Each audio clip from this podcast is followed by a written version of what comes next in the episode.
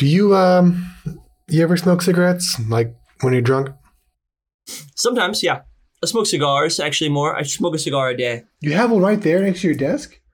Yeah, Do You smoke a cigar every day? I smoke one cigar every day. Yeah. Are you fucking serious? No, I'm being dead serious. Why? Uh, it just calms me down. I have a cigar and I have a glass of uh, an old fashioned every day, every night. Jesus. You should not do that. Well, uh, and then but, but the thing is, is I smoke the cigar. I have the I have the old fashioned, and I drink four beers. It's good. no, no, you don't understand. I drink four beers afterwards. then I fall asleep with the lights on. It's fine. We made it for you. A podcast about Tom Cruise. We made it for you. A podcast about Tom Cruise. We made it for you. A podcast about Tom Cruise. We made it for you. A podcast about Tom Cruise.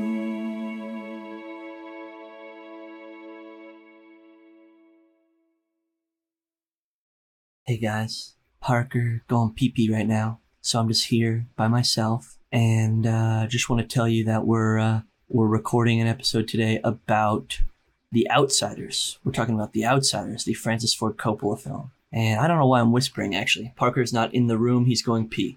But uh, today we're talking about The Outsiders, and I'm here by myself, so it kind of feels weird to speak uh, professionally. But uh, if you're just joining us today, my name's Stephen. My co host is Parker. Uh, this is a podcast called We Made It For You, a podcast about Tom Cruise. We made this top. Uh, we made this. God damn it! I almost said Tomcast. We made this podcast specifically for Tom Cruise. So if you're listening and you're not Tom Cruise, just know the podcast is not for you. Um, but you're welcome to hang around and listen. And we're going to be talking all things Tom, and we're going to be talking all things Francis Ford Coppola. We're going to be talking all things The Outsiders.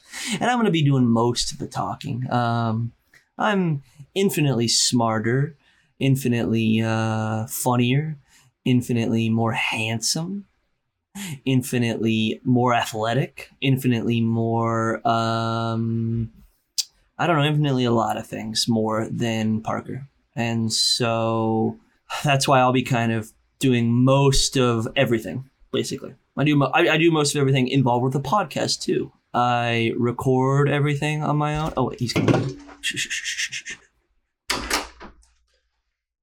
Okay, how's it going? Good, good, good. I um, I got the intro, but I didn't do an outro.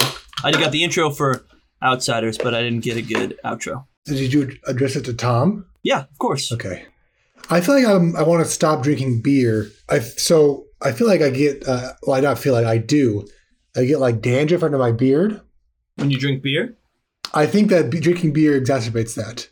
I think it's it might also be because like when I drink beer heavily, I don't like take care of myself. yeah, that's literally it. But I also think no, it's probably the beer. I think you don't take care of your face and your beard and stuff. I do. I, I, I mean, I shower every day and I wash my face and I lotion it up. Okay, But I think I believe you. Yeah, but I think on the days where I don't, if I if I drink hard two nights in a row, 20, 30 beers, then my face, you know, gets crazy.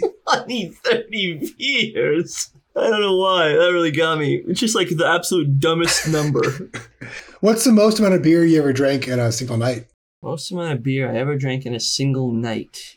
Ooh, beer, beer. I don't know. Um, probably like around ten or just north of ten. I would say. Yeah. Don't you think so? Like I don't think it's ever been much more than that. Like I don't think I've like like beers. Like I don't think I've probably ever had more than. I don't think I've ever had more than twelve. I think, and that seems maybe insane, but Right. don't you think so? You think you've had more than that? Well, remember that time that uh, I think we had both watched uh, 15, 17 to Paris at the same time? Oh, like like we did a thing where you were in Austin and I was in New York. Sam was out of town, and I watched it. and We were talking about how fucking crazy that movie is, Yeah. and I bought an 18 pack of PBR on the way home. And I think I watched all three of the uh, Oceans movies. And just crushed an 18 pack. 17, 17 PBRs. Oh, so you had one left over the next day and you were like, can't wait to finish that one. Self restraint. it was oh terrible. Yeah, it's a lot though. It's a lot, but if you really think about it, like, Is it? well, I mean, that's a lot. no, if you really think about it though, like, you know, I can go through, if I really wanted to, like, I can pretty easily go through a six pack. well, yeah, but not at the too hard. It's like it's like eating like three loaves of bread. Yeah. That's why I'm trying to f- get f- more physically fit, you know, try to take care of myself. I mean, I get a six pack of beer sometimes and I'll sit down and watch a movie and I may drink on just like a regular old ass night on my own and drink like four of them. That's no good, you know? I mean, how else are you gonna? How else, dude, how else are you gonna pass the time? Just tell a story of. Uh, no, it's sad. It's sad. What? What were you gonna, what were you just looking at and what were you saying? I was trying to remember when uh, St. Patrick's Day was. Oh, it's not now. No, it's, it's, not in. It's not in July. you literally look. You like looked over at a in calendar that I can't see, and we're like, "Is it?" And then you were like, immediately was Yeah. like, "No, I'm dumb as hell. It's not. I not." always think it's the funniest story. Freshman year of college, like I was like, I always felt like I really wanted to be your friend. I, I could like, you know, I hear you talking to your other friends, and I knew like, yeah, that's that guy, and I would get along great. And I, it was St. Patrick's Day, and I had the bottle of Maker's Mark in my room, and I had a poster for the fighter, and I knew that you liked a fighter, and I was like, I remember seeing you in the hallway with the other friends, and going up to y'all, being like, hey guys, I have a bottle of Maker's Mark in my room. Do you want to come upstairs? And you go, mm, no, I'm really looking for beer. And I was like, okay. I was so excited to show you my poster for the fighter. I was like, yeah, like, because you got it from the movie theater, right? You were working at the movie theater at, the, at the time. How early Yeah. did you start work, working there? You were working Oh, there freshman year. In oh, high in school. high school, so you'd been there for a long time. yeah, my first day was September 11th. Wow, and you worked your way up to Mr. Manager. Mhm. Well, that's cool. I never made it that far. But I had a man on the inside, so things worked out for me pretty good, Yeah. I would say. Uh yeah, no, I mean, look, dude, there was nothing against you in that moment. I just purely wanted to drink beer. I just wasn't in the mood to have some whiskey. It was just kind of feeling. I was just feeling kind of. It was sort of a beer beer vibe for me that day. I, I mean, I didn't like hard alcohol. I was like, you know, Yeah. it took me a long time as a as a ma- as a, an adult human. I remember like Man. when we, when we moved to Austin, I think you were like, wow, we're drinking a lot. I think you were kind of caught off guard by the No, by, by the, by the regular consumption of alcohol. Maybe the regular consumption. I mean, because yeah, I It was like every day. drank a lot in college toward the end especially but uh as one does you know but uh yeah we were you and i were more like every it was more every day we'd we'd walk to the gas station like a couple of greasers Oh man, perhaps and uh You know, it's and funny- pick up some beers good transition. Um, Yeah. If you had told me like in 1983 there's a new movie coming out. Oh no, I guess it's hindsight. But like on paper, there's a movie made by a guy who's made four of the best films of the best decade of American cinema, starring like a who's who of like the it boys for the next 20 years. right right I would think like, yeah, that's gonna be the best movie ever. yeah And this movie is not the best, best movie, movie ever. ever. This movie I- kind of sucks. i do like it i'm more i mean you should have watched the you fucked up you should have watched the complete novel version or whatever Do you think Tom has seen that version? absolutely But you liked this version of the movie? I think the the complete novel version is significantly better. Um, there's just more. There's an there's like the opening is more um um him writing him writing like uh, uh it's Yeah, almost you know so fast to the. well you know what it is? You know what it is too? Is it's like American History X. It's the structure of American History X. Like he's and in the book in the book I think this is not quite in the in the complete novel version of the movie in the book he is he is writing a paper for English class, and I guarantee they took that and put that straight into American History X, right? Like with the teacher and he's Did you read? Did you read these books? no, never read the book. Being a read the book. Texan slash Oklahoman like you are. No, I never did. But my family did really like this movie for some reason. So, which I was, th- I've been, I was honestly thinking about that when watching it. Like, I didn't watch this movie a ton when I was a kid, but I watched it a couple times, and I always liked it. And I think it was like weirdly, I just have a memory of it being discussed and liked in my home in my household.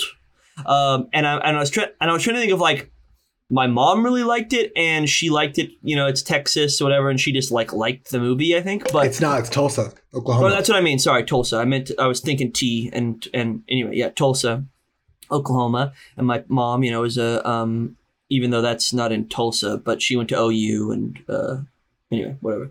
But i was i was or or i was curious if like my sisters watched it young and it was maybe on in the house a lot when they were younger when i was really really young or something and probably wasn't paying attention. But like and if they were liking it because it's just like a who's who of beautiful boys. I mean and i'll tell you what if people thought the boys were beautiful in taps who-wee the boys are beautiful in this. Such beautiful boys. Such yeah, I mean that's the thing is like it is like you know four time Best Picture nominee and the most beautiful boys the world's ever seen, yeah absolutely and they're all just getting fucking greasy and they're wrestling. yeah they're wrestling i guess they i guess they refer to this as the brat pack which i didn't Yeah, really realize, I suppose, until looking looking into it. But there's the this- Rat Pack and then there's the Brat Pack and then there was the Frat Pack, which is the Luke Wilson, Will Ferrell kind of the old school kind oh of crowd. yeah, that stuff. Okay. Oh, that's funny. Wow, they got to dub somebody the fucking. yeah. Huh. I'd like to be a part of a pack. Scat Pack. We could eat. We could like eat shit on the pod No, one day. I don't like that. I'm gonna think Pack. about. I'm gonna think about this longer. We should think about this for a really long time in silence. Okay. I'm gonna take a second while you catch your breath to talk a little bit. I do notice in these edits, it's just like you fucking just going on and on and on and on and on, and you talk in circles, and you like come back to your point, you just restate it again. Yeah, you know, it's really funny. My dad listened to the first episode, and he said, uh, he said, uh, you got to let Parker talk. And then he went, "Oh, never mind. He's talking now, or whatever." Like as Oh. he as he got to like a point. Oh, that's how he sounds. Talked.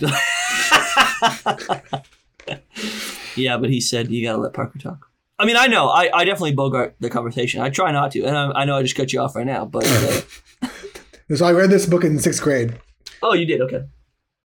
And I remember watching it in class, and the teacher, when Francis Ford Coppola's name comes up, she goes, "The director's name always comes last in the credits." Which is like for opening credits, that is that is the rule for opening credits. Oh, in opening credits, I was like, "What are you talking about?" Yeah, yeah, yeah.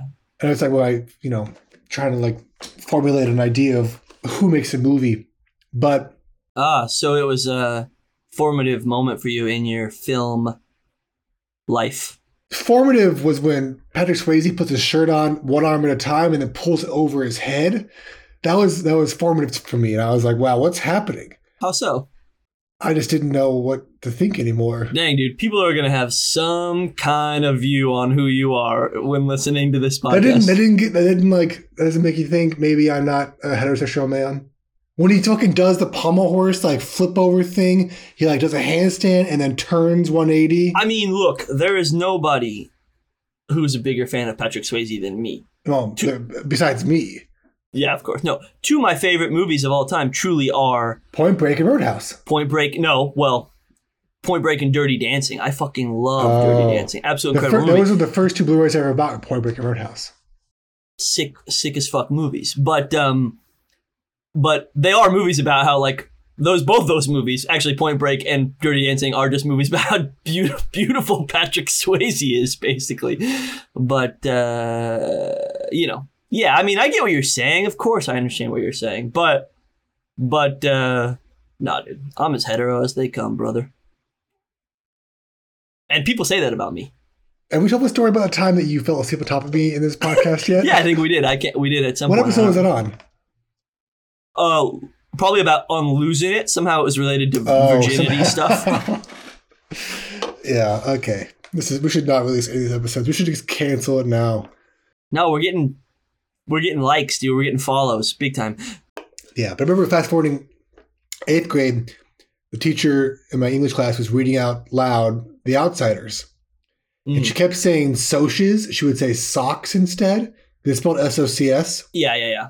And it just was driving me fucking nuts. Because I knew better than her and I was smarter than her. Damn. And and who was? What's the teacher's name? Miss on Brown, if you're listening to this, Put I'm her on blast, dude. Yeah. yeah. yeah. Miss Brown. How old was she? Uh, how is she now? How old was she then, and how old is she now? Probably like 60 then. Probably like 67, 68 now. How much time do you think has passed since seven, what? or eight, seven or years. since what grade? Since what Eighth grade.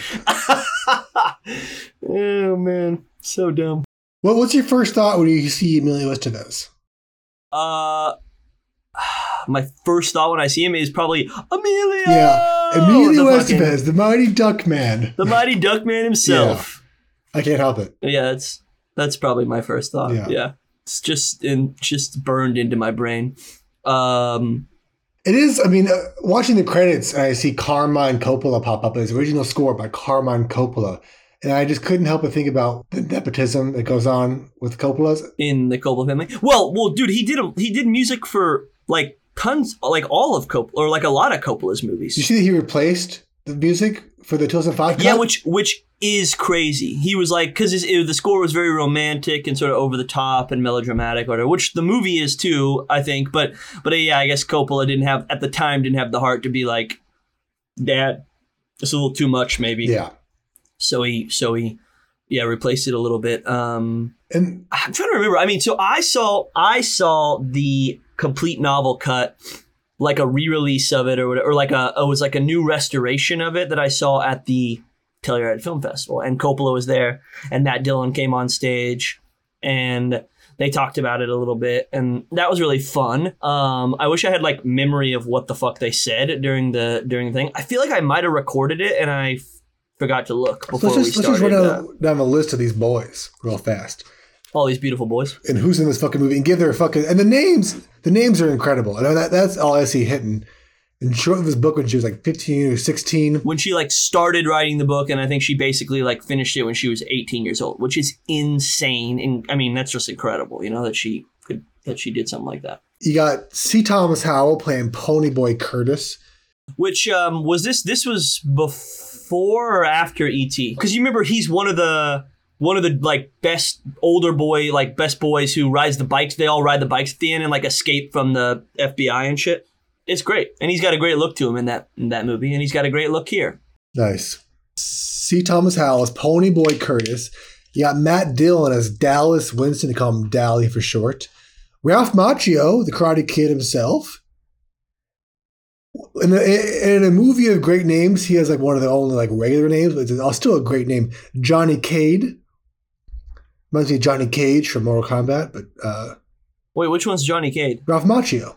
John, Johnny, Oh, do oh, it for oh, Johnny. oh, Johnny, Johnny, Johnny. Yeah, I- the Cade last name threw me off. Yeah, Oh, yeah, yeah, his his name as a character. Right, right. right. Patrick Swayze, my fucking the boy of all boys, I would say. Well, is I feel like let's don't say that, dude. This is the Tom Cruise Well, I know. Tom so- is in this, but Tom became a man, and Patrick Swayze never did. I don't think he he, he remained a late mid twenties boy for the best part of his career. interesting. I don't know if I agree with you. No, I don't. but I, don't think know. he was. No. He's twenty nine in this movie. He's twenty nine in this movie. Yeah, but like he didn't. Yeah, you know, his, he didn't. Uh, like the last relevant movie he was in was probably Donnie Darko. Yeah, interesting. Very interesting. Yeah, he had an interesting end of his career, and he died so young, or not? You know, well, so he did die so young. I mean, he really did. Rob Lowe is Soda Pop Curtis, the older brother of Yep, Ponyboy. Curtis. soda pop. Rob Lowe's barely in this movie, but you can tell it's apparently he has Well, deleted scenes. he has he has more in the complete cut, and so does uh Swayze. Swayze. I mean, that's the thing. That's what's that's the real meat of what's cut out of the of the like you know director's cut. Um, is That seems important. Like that's the whole family. oh, absolutely, it absolutely it, it it just adds so much more emotion to their to their relationship as brothers, and then more you know as like as like this this makeshift family with their parents gone Yeah, and um and all that kind of stuff and like you know i mean they become the they become right the, the father and and the mother right i mean even in the even in the stuff in the theatrical cut the original cut like you get that like yeah. the dad the dad's angry with him, pushes him down, and and Rob Lowe, Soda Pop, is like, Breastfeeds him. well, it's just nurturing to him and whatever. But there's so much more of that, and it's, it's just so much better in the you know director cut. Emilio Estevez, the Monty Duckman, plays Two Bit Matthews, Yeah, two bit. a role that apparently was offered to Nicolas Cage, another Coppola, Oh, and he turned it down because he wanted the bigger part. Oh, interesting. He wanted either the Daryl or the Dallas part, the Matt Dillon or the Swayze parts. Oh, horrible. No, he. Yeah. I wouldn't want Nick Cage to be in that at all. Has Cage been in any Coppola films? Uh, yeah. Peggy Sue got married? Uh, yes, he's in Peggy Sue Got Married. He's got to have a small part in something else too. Speaking of, did you see? Uh, did you spot Sofia in the movie? Oh yeah, like where they're at a they're at a Dairy Queen and the ugliest kids in the world walk up and I go, wow, they must have cast real Oklahomans. And no, it's actually just Sofia Coppola. Come on, brother, you can't be saying that. What you want to take it again? No, who is it? Who's who's in the movie? No, it's just Sofia Coppola, dude, and she looks stunningly beautiful. At She's As- like eleven years old. no, I'm just kidding. Uh, wow, we have too many bits about uh, young people looking beautiful. we gotta get to some sure adult movies pretty soon. We, we gotta make sure, sure we cut that. This is actually interesting. Um, Uh, this is the last non-starring role Tom would have until Magnolia. For like 16 years, he does not play anything but the lead boy. but the lead. Yeah, Wow. yeah, yeah. Leif Garrett, who you know means nothing to us, but I'm I think at the time though he was the biggest star of the whole movie. He's playing one of the Socias. Tom Waits isn't it as Buck Merrill. Oh yeah, of course. He owns that bar. He, there's a little bit more of Tom Waits, I think, if I remember correctly. In the I fucking ought to be. Coppola loves Tom Waits. Absolutely, it's, it's uh, I guess everybody loves Tom Waits. I mean, I love Tom Waits too, but but Coppola put him in. I mean, it was this. It was Dracula. I feel like there's a couple other things. He's in Dracula. Yeah, he plays um the little little like sidekick, Drag Dra- Dracula's little bitch boy sidekick. You know, they just made a whole movie out of it with Nick Cage and fucking about a boy. Nicholas Hoult. Renfield. Renfield, yeah. Jesus. Tom- Tom Waits is yeah, that took a long time I tried there, watching that movie there. recently, and Oh, I yeah. could not never- get into. it. I'll never, never watch it. Absolutely not. I could not get into it, and I was about that watching this movie and like Coppola, and just sort of wondering why he does the things he does. Um, but Why Coppola does the same things he does? yes, Coppola had no part in the movie Renfield. Dracula, Bram Stoker's Dracula. Ah, Dracula's an all-time masterpiece. I couldn't get into it. Wait, you tried watching Bram Stoker's Dracula? Yeah. I thought you were talking about you tried watching Renfield. Oh, you're insane. That's the worst take I've ever heard in my entire life. Really? You couldn't get into. Yes, quite literally. That is one of the most like gorgeous looking movies I've ever seen in my whole fucking life. That's crazy. Holy shit, dude. Podcast canceled. That's honestly a relief. Yeah, I know. Um, that's crazy. I can't wait for people to hear you talk say that. You are gonna get eaten alive in the comments, dude, and we are getting tons of comments on all of our posts and videos. Jordan, Jordan Hughes is listening. Yeah, yeah, Jordan. Uh, no, okay, and then of course, into the fucking list, Tom Cruise as Steve Randall. Yeah. And I would say, honestly, and I'm not just saying this because it's a Tom Cruise podcast, I think he's the most convincing one of the bunch. To me, if I didn't know any better, uh, I was watching this film, I would think, well, they got a real good, talented Oklahoman in this movie, and he's playing this kid, Steve Randall, who's just like, he's kind of the white trashiest. He felt the most convincingly white trash, like he like picked something up when he was living in Kentucky or something like that. Like, Yeah, I get that what you're saying. I mean, because the rest of them look like fucking. Honestly, the rest of them look like models, and he's he's like the ugliest one. well, you just don't really ever see him in like He's eating chocolate cake for breakfast. he's eating chocolate cake. He's got cake all over his face. That stuff's really good. Which which which there's that great little tidbit of of story where I don't know if we're jumping ahead, but where he, where they were shot like a they shot like a hundred takes of him eating that chocolate cake over like a, over like a couple days, and he basically just felt sick. And then he he was like had to do he was you know he had, he would really wanted to do that backflip. I think he brought that to Coppola. He really just wanted to do a backflip because he was just like you know, he was being Tom Cruise and he was like, I want to do something that stands out. So he did this backflip off the car, right? But I guess he went to, I think he went to one of the producers or something and was like, S.E. Hinton. Oh, was it S.E. Hinton? And Yeah, was saying like, I, again? I got this. I'm doing this backflip So again. again. No, it's fine. No, no, I don't care. should- No, it's fine. You You make it sound like it's only your idea, like you're the smart guy. I don't care. Um, um, just uh, don't don't care about it. Um, and yeah, and he's and anyway, they were like, you should throw up or whatever.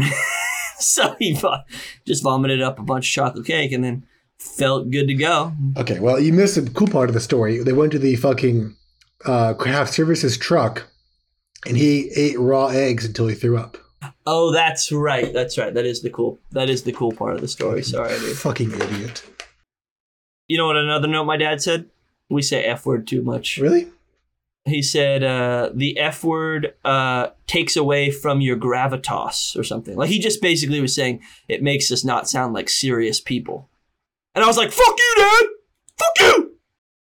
Honestly, the last thing I ever want to be is like a serious person. I'd like to be a serious person. And I genuinely mean that. Like, I don't think that, like, a serious, you ever seen a serious man? I don't think he's having a good time. It's funny. I don't know. I was, um, I think this will be kind of a hard one to talk about because, yeah, I don't love the, I don't love the movie that much. There is a lot of stuff that I do like out of it, and I think I, I like the other performances more than you do. It seems like. I mean, I think that there's I like the perform- No, they're all great, but I do think Tom is legitimately the best. he he he is the one that reads the most as as The rest of them look like Hollywood dudes who came to Oklahoma and, like, picked up the accent for a minute. but I do think there's something that like somehow that works for the movie because the movie is this like over the top melodrama like obviously there's the Gone with the Wind reference and there's Dude. literally shots the shots that just have this like technicolor glamour like the the pink sunsets and These exteriors are, like, clearly shot in a soundstage as a visual reference to Gone with the Wind, which is what reminded me of Bram Stoker's Dracula, where he, like, I was like, I want to shoot these things as if they were really done in, like, 1870, whatever. Well okay that's not how that went but yeah he, he yes he he's using these like crazy practical effect I mean I mean he perfects probably what he's going for in this in Bram Stoker's Dracula. And actually, I mean, he really perfected it. I think what's funny, I always think the problem with the movie is so so let's we'll talk about the mo- Francis Ford Coppola had was coming off of One from the Heart, which was his like first I think full on production with Zoetrope Studios that like he f- funded all through Well, Zoetrope. say that, see, what happened before those movies? Before that movie, what was before that? He's coming off of specifically Godfather One, The Conversation, Godfather Two, Apocalypse Now. Four of the greatest movies ever made. If you make one of those movies, you're like an all-time stud. He made all four, Exactly. So he's and he made Jack. Well, yeah, Jack's great. Well, and then when is um actually when is Cotton Club in this whole Eighty. It's after this. Oh, it is okay. But anyway, so you're talking about Zoetrope. Oh yeah, you're right. Well, so yeah, so I was just saying because I think something that's interesting about this movie, and then even like Dracula later, and I mean Cotton Club is actually kind of a masterpiece. But um, you know, one have you seen one from the heart? No. oh man, it's insane and and it's beautiful, it's gorgeous, and um, that is really he's pushing the style like all the way, and he's just cranking it up, and it's like all these sets, and it just looks like you know, there's no there's no real like reality to it, but there's a I think Coppola would probably say there's a sort of like a, there's a truthfulness in the in the artifice, right? Like that's kind of what he's going for a little bit and that's what he's that's what I think he's thinking about. And um and he really pushes that all the way with one from the heart. And I think that one was such a failure and he like critically and financially he talks about how he they put it out like a week in like a limited release basically for a week and it did really poorly in limited release. So he took it out of the limited release himself thinking that um like then he could ju- he could leave it out and then when it finally went wide he you know like basically like he was like um uh, fuck the limited we'll just go wide later but basically when he took it out of out of limited it took it out forever and he and and they didn't release it back until they like released it on home video um are you looking up if i'm correct No. about what i'm saying No. okay but uh anyway and so the movie that that movie made like $600000 and it was like a I think it was like a twenty million dollar movie. And he like self-financed that. it. Yeah, it's, it's all Zoetrope. Fucking idiot. I mean, from my understanding, like everything I heard about Zoetrope is they were like always on the verge of financial collapse. Well, he was in bankruptcy, so he was in bankruptcy, and then he gets this letter he gets this letter from a school a school librarian at a school in it's in Fresno, California, but it's called like Lone Star Elementary. Weirdly enough, which I don't understand that, but but um, he this librarian says that she was reading this book to her students.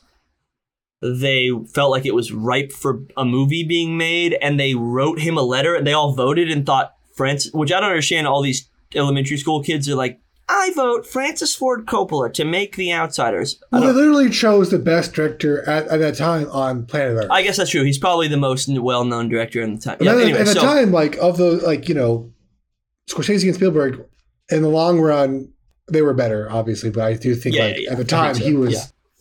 I, I think about it all the time. Like, there's nobody, Four there's nobody ever on yeah. Earth who's been as good as Coppola in the '70s. right. I know you've been saying it as for as long as I've known you. It's not like it's a hot take or anything.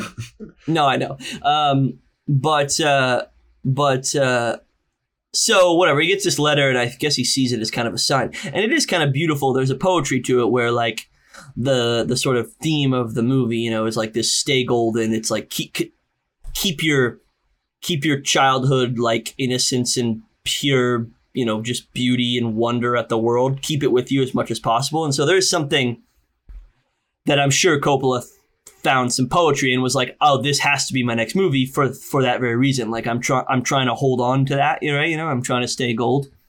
Anyway, he he reads the book and he decides to make the movie, but eh, he definitely is like he needs a he feels like he needs a win after after one from the heart. But my point was about the style thing. That was really what I was going for with was um I think the movie he he feels like he's a little afraid after the failure of one from the heart and like he wants to make a movie like slightly straight down you know straight down the line but then also he's got like this heightened a little bit of a heightened sense of of style and melodrama and I think that's what makes the movie not totally work for me. And I think the movie would be better if it was a lot more heightened and stylistic. And I think, but I think part of part of me, I mean, this is pure just conjecture, is I think that he was afraid to push it that far because he knew he knew audiences weren't ready for it. I think it'd be better if it was like more down low and dirty, and like less melodramatic and more.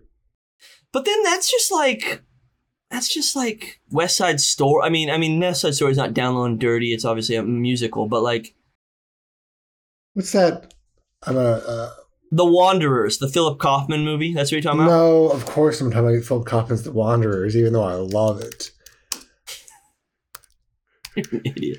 You know what I'm talking about, though. You know what movie that is. yeah, right? Philip Kaufman's The Wanderers. Do you know who Philip Kaufman is? Yeah, What has he directed? The Wanderers. What? What else? Philip Kaufman. to Philip Kaufman. You're typing. Let's see. What's, The right, what's he got? right what's he coming up with? stuff. He, The right stuff. oh yeah, he was like a Chicago-born maverick who was tackling a wide range of projects, consistent, intelligent style. You're an idiot. Come on. He does the '70s body snatchers. Yeah, dude. Yes. Mm. I love '70s body snatchers. Okay, whatever. I think he wrote a lot of screenplays too. I think he wrote the story for Raiders of the Lost Ark, right? He like he's like one of the screenwriters for Raiders of the Lost Ark. I'm not saying I know his whole body of work, but I, I mean the the '70s body snatchers and the right stuff are all very good. No, but I was thinking like like um, like more like Mean Streets. Yeah, but that's just not his style. That's not his style. And and he already I think the thing about him is he is continually pushing himself in in a way. I mean, obviously other filmmakers are too, but like I think he he probably didn't want to do something like that because he didn't want to feel like he was I mean, it's obviously a different story or whatever, but he didn't want to feel like he was doing like, you know, gritty Godfather kind of thing, which is just like real very realistic in in a lot of ways, right? Do you think The Godfather is gritty? I mean, It's operatic. it's operatic, sure, but it, its style and stuff feels like down to earth and real, in my opinion. I mean, in a lot of ways, like it's not like it's not like thi- it's not like this. It's not like one from the heart. It's not you know. It's not. I don't know. It's tough tough to say. so what's this? What's this movie about? yeah, why don't you why don't you do that? That'll be where you get most of your talking in is returning the claw. I just like set you up for slam dunks that you Mm. miss, you fucking idiot. Um, For Tom, for Tom at home, Tom's listening. He's going, dang, what the heck is this movie about? I can't fucking remember. 1965. Take yourself back to Tulsa, Oklahoma. Yep, yep, yep. There's the we all know that time and place. There's the We were all greasers, there. named such because they're uh, they have grease in their hair. And then there's They got grease in their hair, and they're greasy. They're working on cars. They're working at gas stations. They're, uh, you know, Yeah. stuff like that. uh, and then there's this, They're late working class kids and they, from the wrong side of the train tracks. and on the other side of the train tracks there are the socials, the socialites, the rich kids. They drive Mustangs and Corvettes and tough cars like that. yeah, yeah, yeah. and uh, they don't get along, obviously. Which I like. I just think like if you're a rich soc and you're like, yeah, let's go beat up the poor kids. It's just obviously that happens, but it's like I like. I never did that.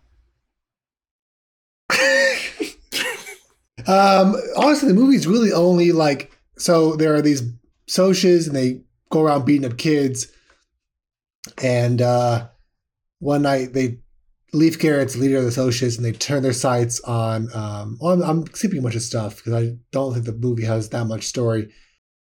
Well, there's more to it. So in the opening scenes too, in the in the completed novel version, Ponyboy gets followed by the Socs, and they try they start to beat up on him, and then the the um, greasers come in and like chase him off. Right. And that's alluded to. There's alluded to in this version. He was beaten up by a guy with rings. Leif Garrett's wearing rings. So basically, they go to a drive-in movie theater in, in one of the first scenes, and uh, Ponyboy and uh, Johnny Cade are sitting there talking to Sherry Valance, Diane Lane. She has red hair. Cherry. Right. Cherry. What'd you say? They, they, I think it's Sherry, but her, they call her Cherry because of her hair. They, that's literally a line in the movie, you fucking idiot. Yeah. And so Diane Lane, stunning. Matt Dillon comes up and starts asking her if the carpet matches the drapes, which right. you know That's pretty probably funny. does, but he doesn't need to ask that. I didn't know that was a phrase at that time. Matt Dillon's being a dickhead, and he runs off, and then the Johnny Cade and Ponyboy Curtis escort Cherry Valance out of the drive-in theater, where they are confronted by the Socs, her boyfriend, I believe. Her boyfriend? You think it's a boyfriend or? Uh, technically, Yeah. it's someone she's going steady with. He tried to gr- he tries to grope her, right? He tries to grope. That's when you first you actually first meet her, where she gets out of the car and he's going, "Come on, Cherry." Oh, is that her? Yeah, you dumbass.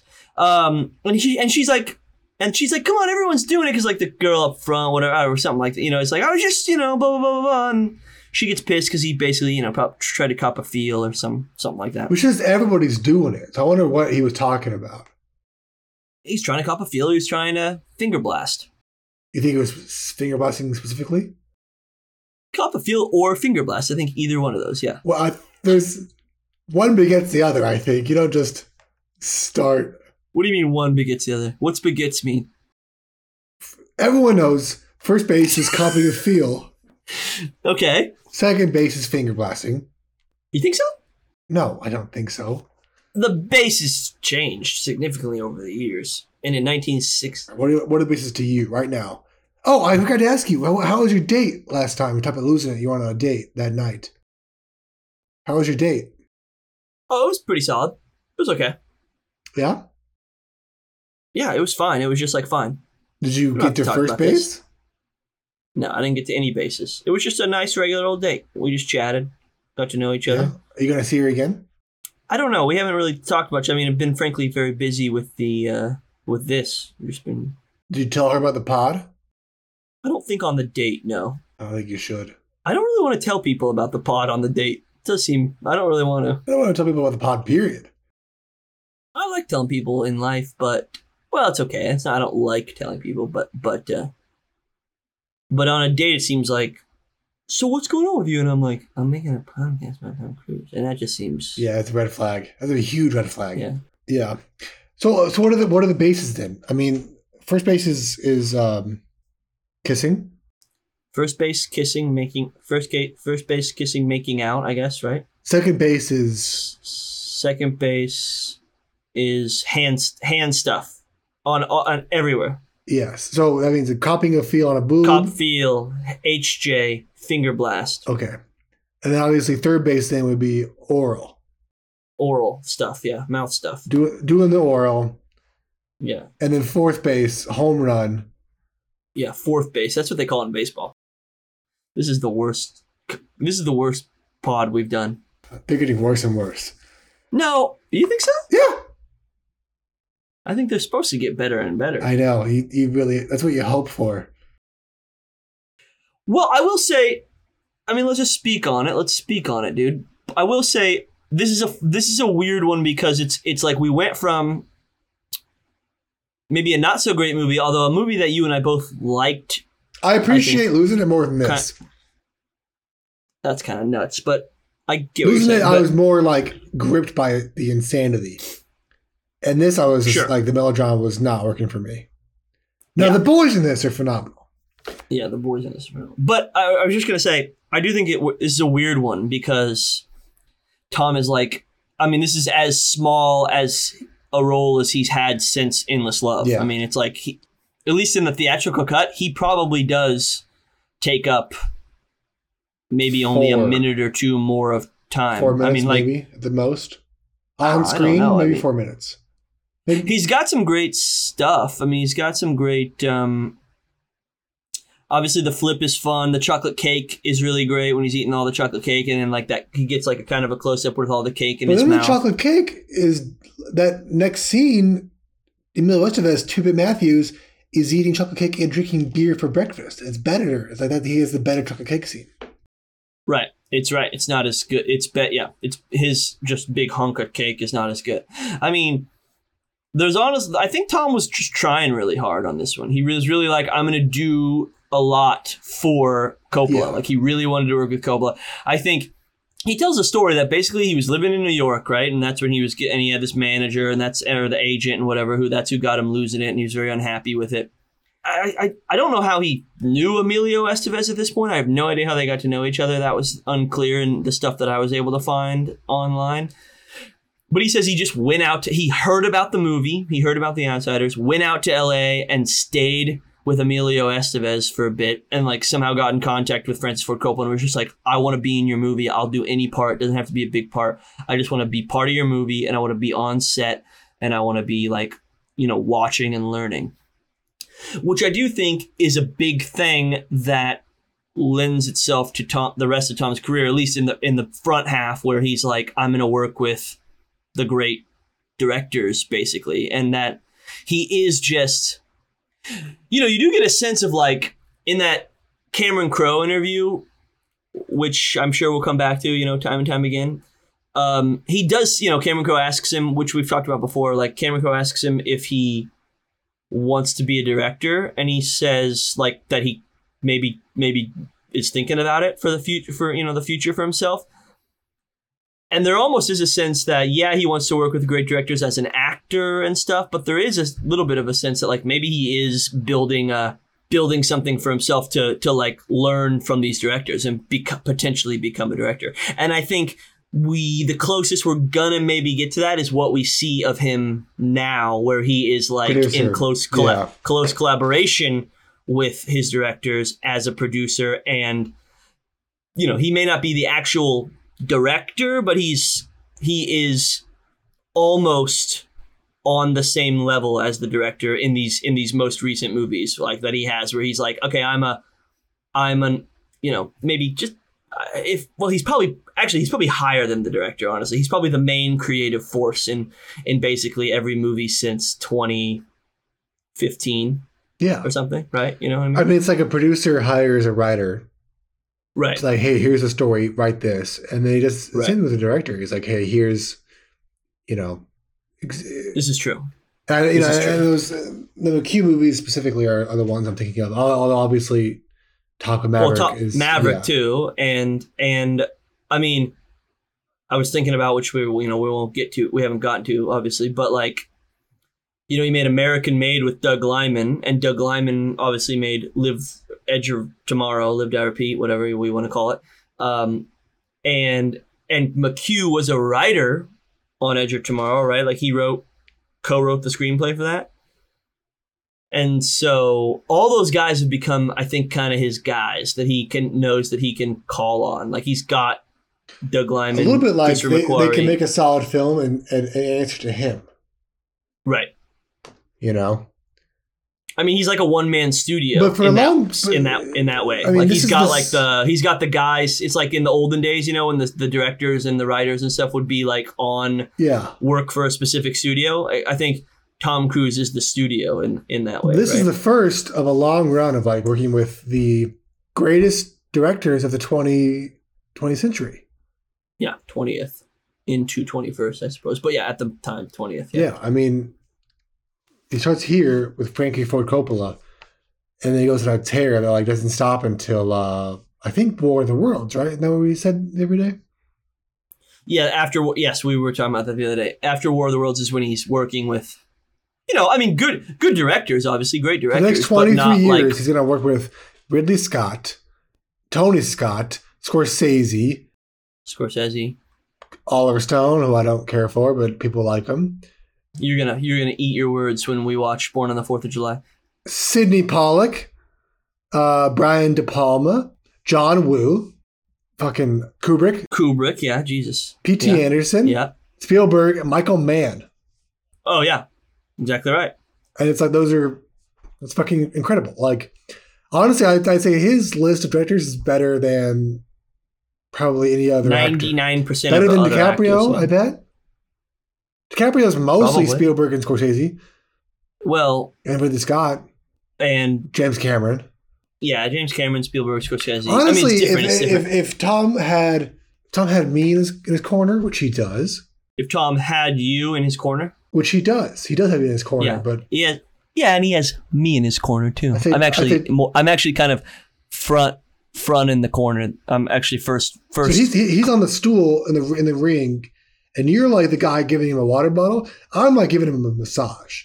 no, no, no. I'm sort of saying, hey, you got to get back out there. I'm tell, I'm coaching him. I'm actually telling him. I'm giving him a massage. I'm, I'm in, you're in his you're in his face talking to him. He's he can't listen to you. I'm in the left side of his face. I'm in his ear. No, no, no, no, no. I'm, I'm, I'm. Uh, uh, uh, he's taking my advice. He's listening to me. He, you're just giving him a massage. All he knows, all he knows of you, he just knows you as hands. He, I got a face. No, I'm whispering in his ear. Actually, you know what? I'm the lady in the bikini carrying a sign that says round 12. He's looking at me because he can't listen to you anymore. He's tired of you because you're actually not giving him good advice. He's losing the match. Anyway, Let me get another beer. yeah. because I need to. I need to. I need to pep up, dude. I need that one more beer to get me pepped up. Yeah, one more beer. One more beer should do it. Okay, Parker's gone. Parker's gone. Um, I don't know if I feel really great about this episode, but um, anywho, I don't know. Parker's not here, so he's about to put his headphones on. Top.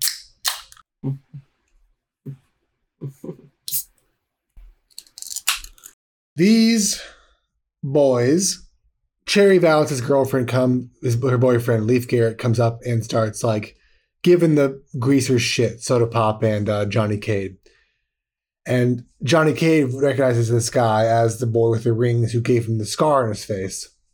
And he kind of like shuts down. And then fucking two bit Matthews, uh, Emilio Estevez shows up with a fucking butterfly knife, smashes a beer bottle on a fence, gives it to fucking uh, Pony Boy. They're ready to the rumble. But yeah, that part's cool. When he sma- when that that whole quick like quick like he's just like immediately ready to rumble Yeah. when he smashes the Have you ever smashed bottle? a beer bottle like that? yeah Have you really? for fighting. Yeah. Yeah, What?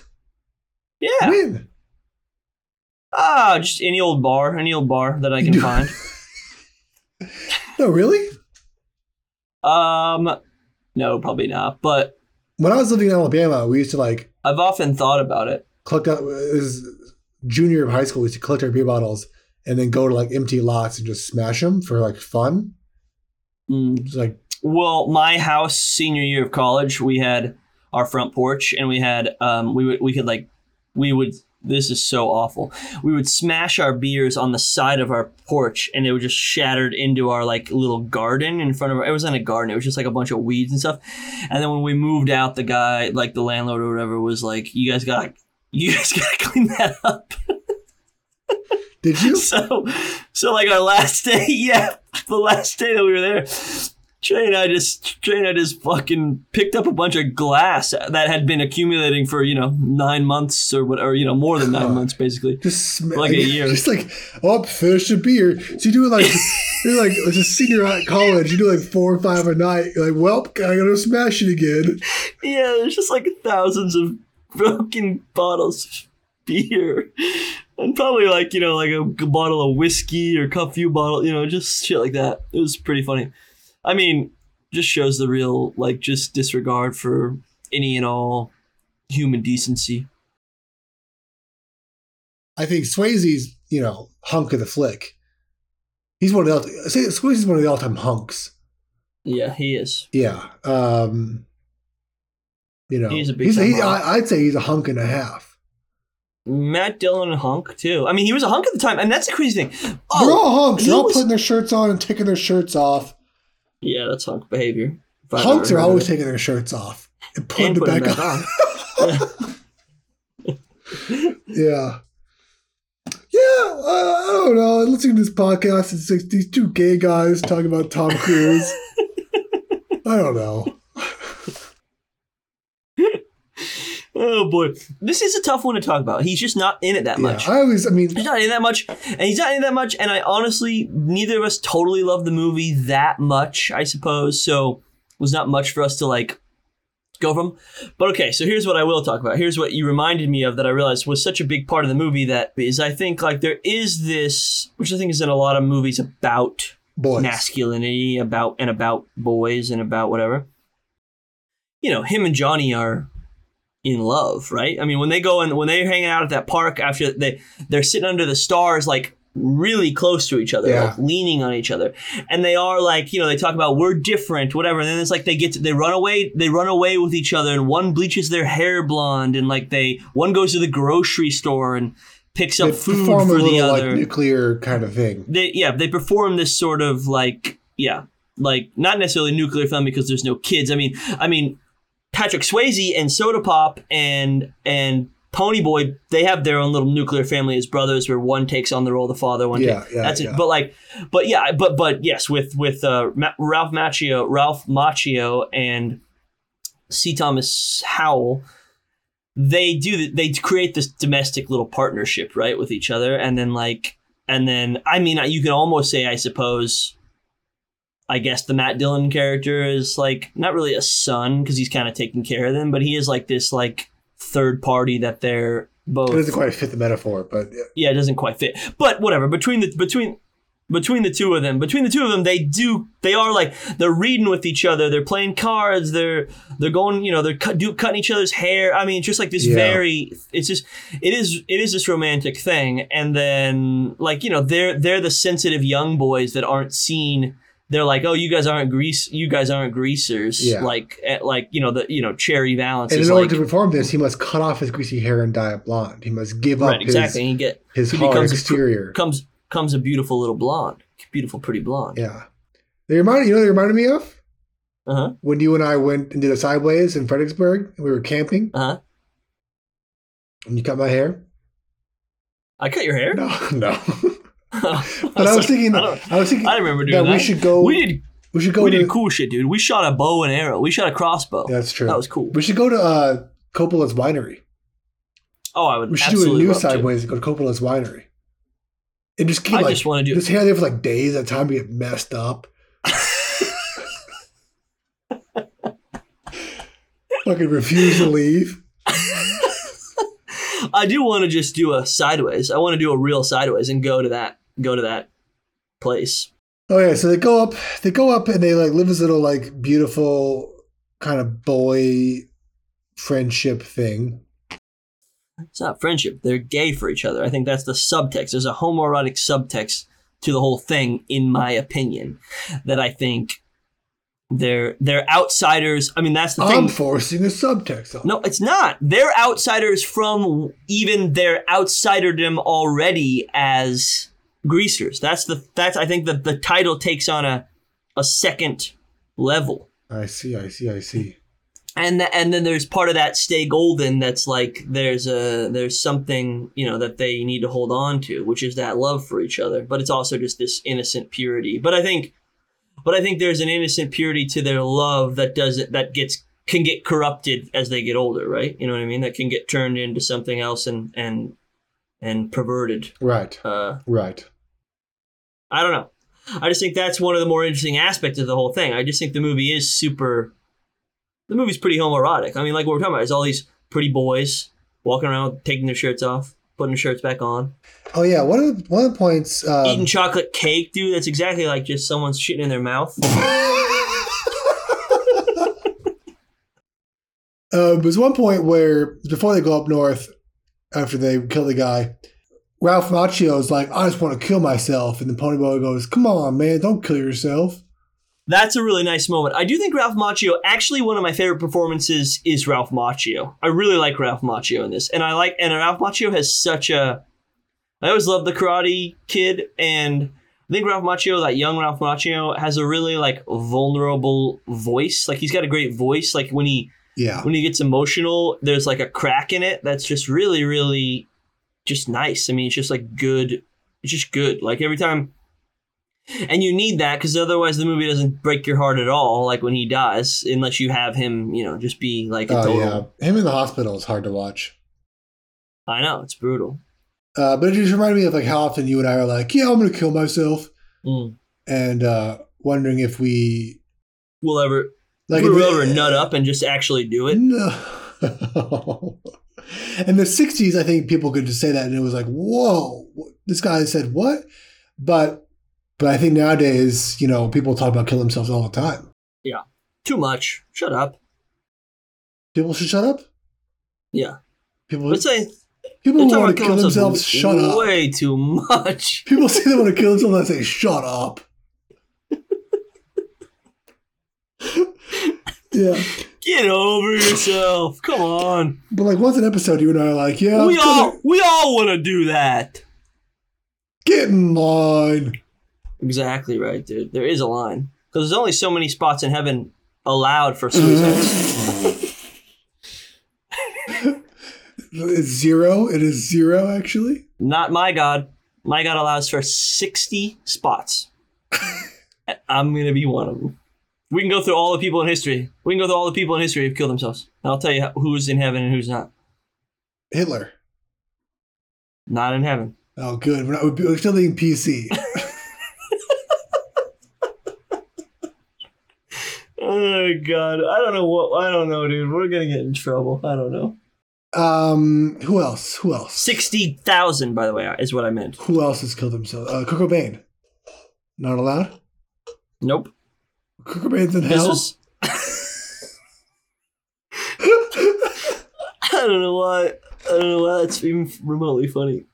Um, because because then it's kind of like, well, wait, who is allowed? Like, if he's not allowed, what? Then who the heck? Who the frick can freaking get in? You know?